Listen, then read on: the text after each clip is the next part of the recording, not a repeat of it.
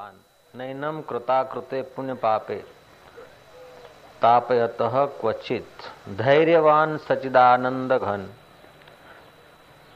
परमात्मा को जानकर इसी जन्म में ही, कालांतर में नहीं, मरने के बाद नहीं, इसी जन्म में यहीं पर हर्ष और शोक को पार हो जाता है। कृत अकृत पुण्य पाप उसे कभी नहीं संतापते हैं। ब्राह्मी स्थिति प्राप्त कर कार्य रहे ना शेष, मोह कभी ना ठग सके इच्छा नहीं लवलेश। धैर्यवान वो है जो खंड खंड में उलझता नहीं। धैर्यवान वह है जो हर्ष और शोक के अथवा पुण्य या पाप के परिणामों में चलित नहीं होता। कठवली का भी एक वचन है, यमराज कहते नचिकेता को, ज्ञानी न किए हुए पुण्य और किए हुए पाप अथवा किए हुए पुण्य और न किए हुए पाप को याद करके संतृप्त नहीं होता, तपता नहीं कि हाय रे हाय मैंने ये पाप नहीं किया, हाय रे हाय मैंने ये पुण्य नहीं किया।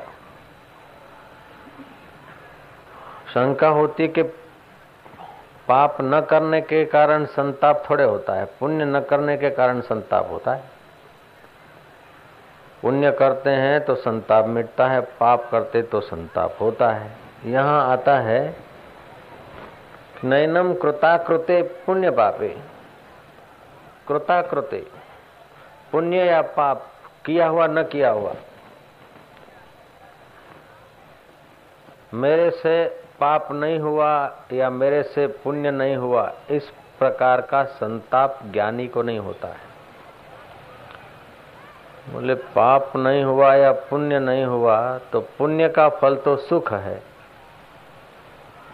तो सुखद कर्म नहीं हुए इसके लिए तो संताप होता है और दुखद काम हुए उसलिए संताप होता है। लेकिन यहाँ आया है कि पुण्य पाप किए न किए का उसे संताप नहीं होता है। हकीकत में पुण्यों का फल हर्ष है और पापों का फल शोक है। शोक एक प्रकार का ताप है तो हर्ष दूसरे प्रकार का ताप है। एक ही सिक्के के दो पहलू हैं। हर्ष एक ही, हर्ष और शोक ये ताप ही है। इसलिए ज्ञानी धीर पुरुष जो है किए हुए पुण्यों से तप्त नहीं होता, किए हुए पापों से तप्त नहीं होता, न किए हुए पुण्यों से तप्त नहीं होता, न किए पापों से तप्त नहीं होता, क्योंकि उसकी निगाह सार पर है और हम लोगों की निगाह आकृति पर है। उसकी निगाह जीवन पर है और हमारी निगाह अवस्थाओं पर है। उसकी निगाह अखंड पर है और हमारी निगाह खंड पर है। उसकी निगाह एक रास्ता पर है और हमारी निगाह परिवर्तन पर है। जैसे बच्चा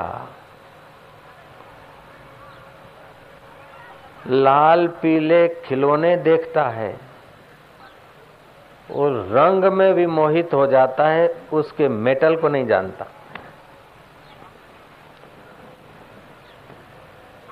खिलौने पे जो भी मोहित हो जाता है वो उसके मेटल को नहीं जानता। ऐसे ही जो पुण्य पाप शुभाशुभ परिस्थितियां हैं उसमें जो उलझ जाता है तो परिस्थितियों के अधिष्ठान को नहीं जानता है। दरिया किनारे खड़ा हुआ आदमी जो लहरों में उलझ गया है वो दरिया के नीचे की शांति का क्या था समझेगा। ऊपर से दिखती हुई तरंगे जिसको चक्कर में डाल रही है वो विशाल जल निधि को क्या समझे।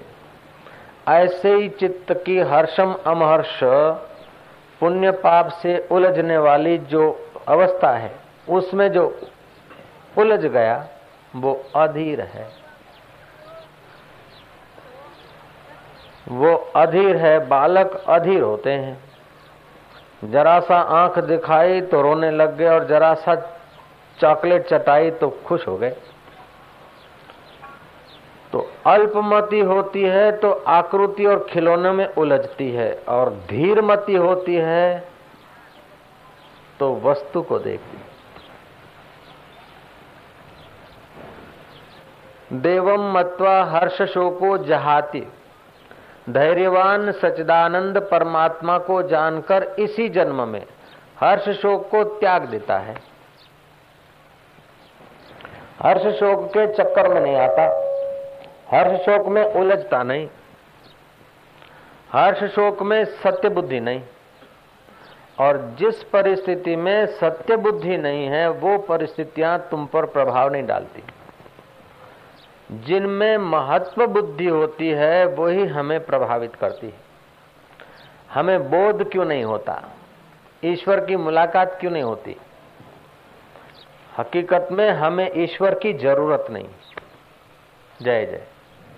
हमें परमात्मा की जरूरत नहीं, परमात्मा तो ओतप्रोत व्यापक है, हमारे साथ है, हमारा अपना आपा है।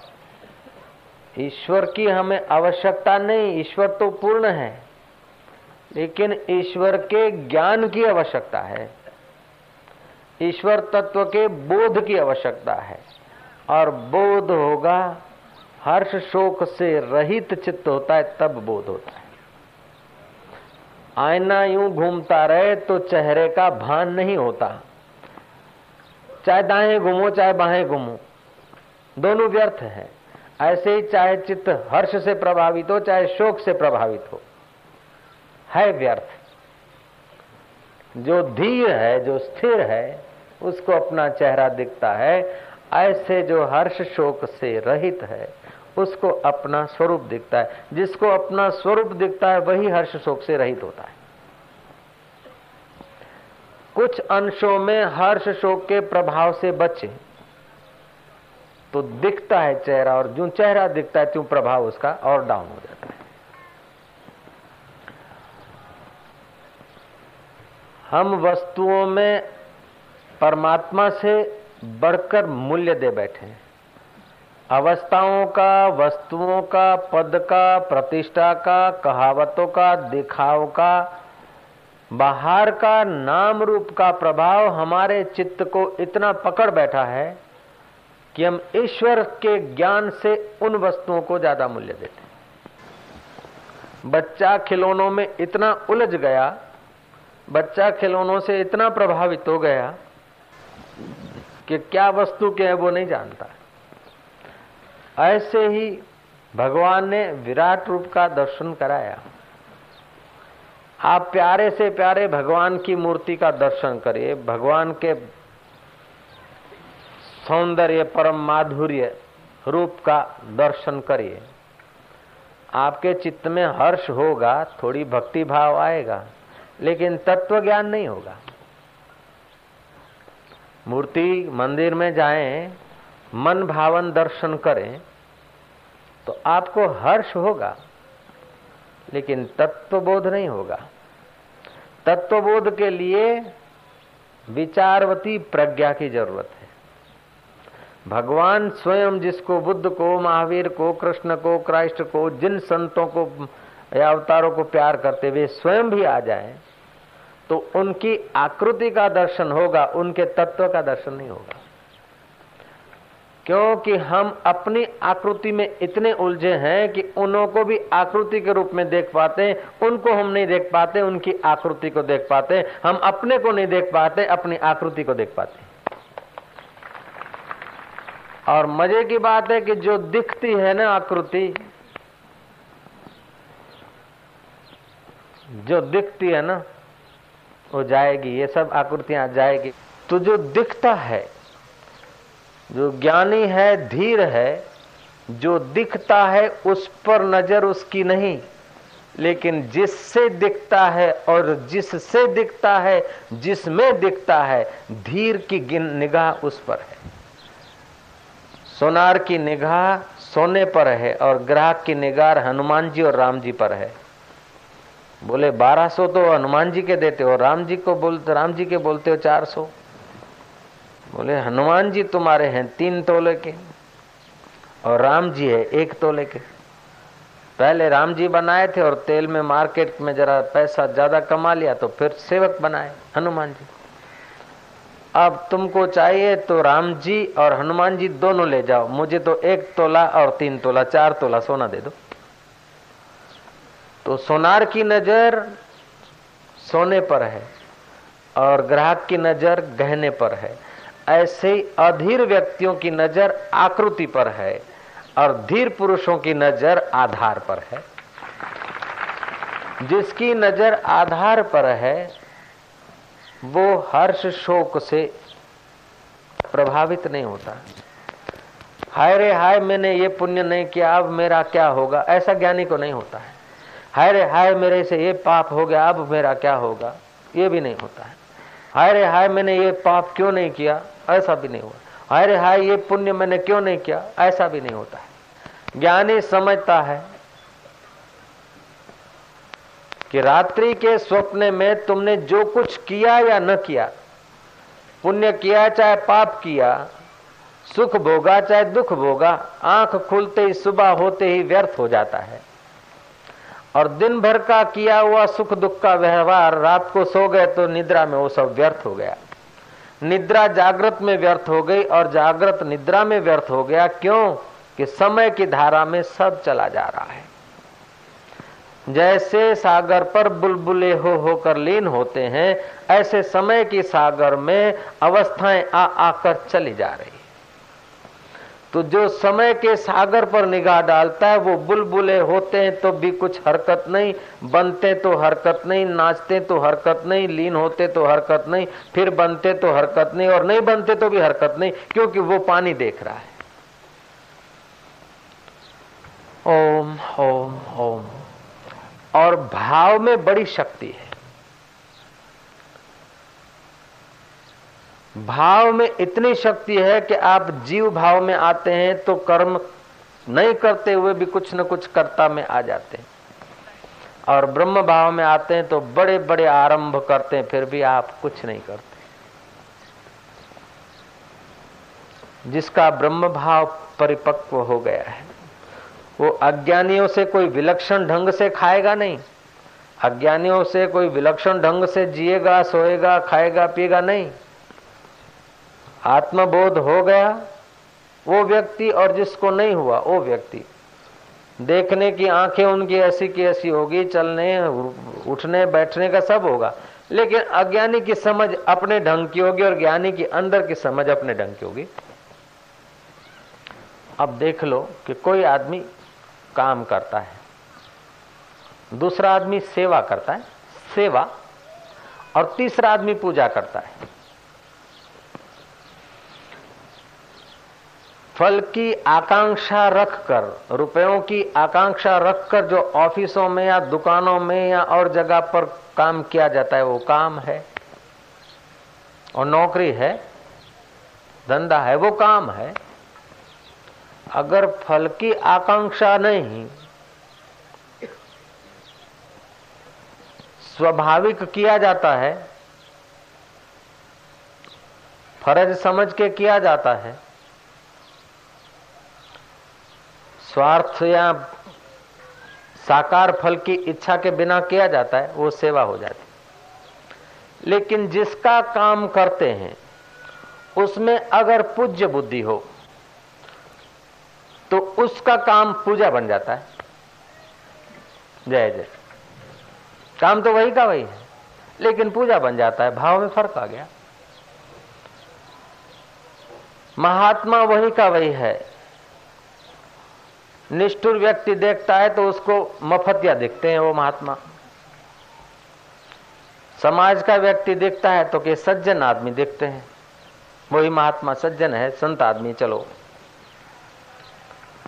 लेकिन जब भक्त देखता है या शिष्य देखता है तो उसको महात्मा परमात्मा का रूप दिखते हैं।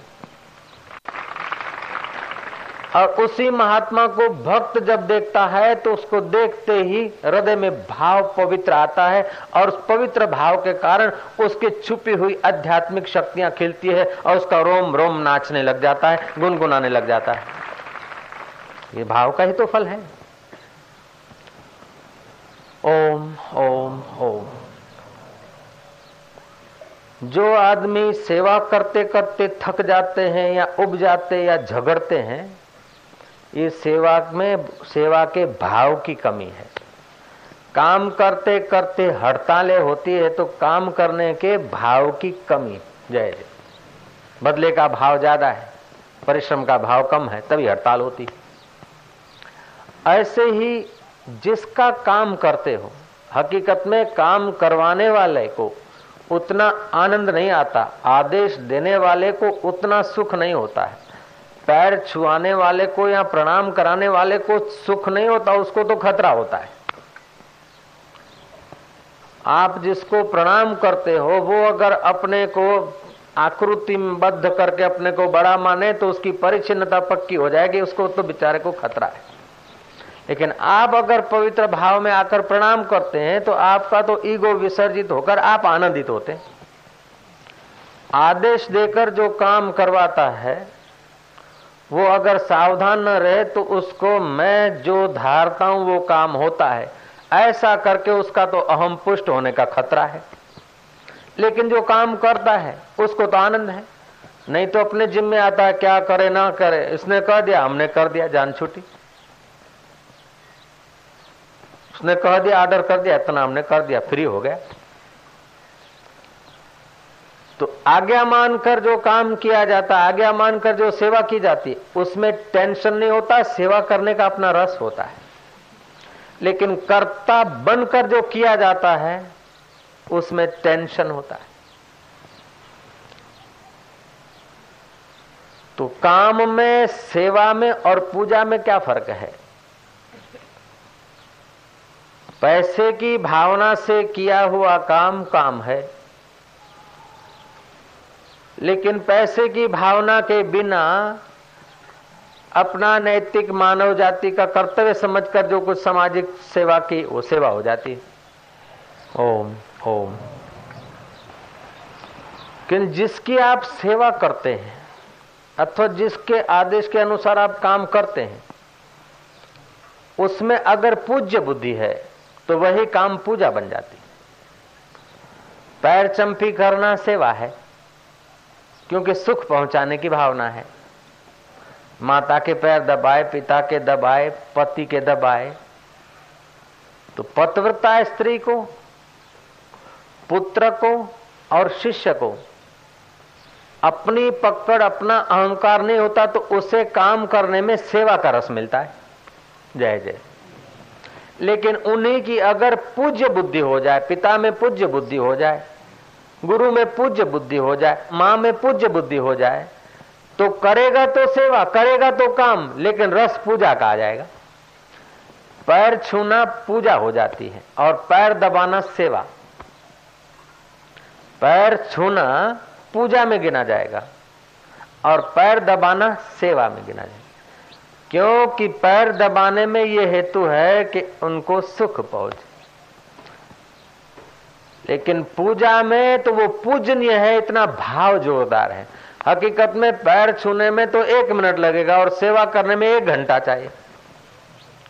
मम्मी बूढ़ी है तो 1.5 घंटा चाहिए, पापा को अगर मजा आता है तो 1 घंटा चाहिए।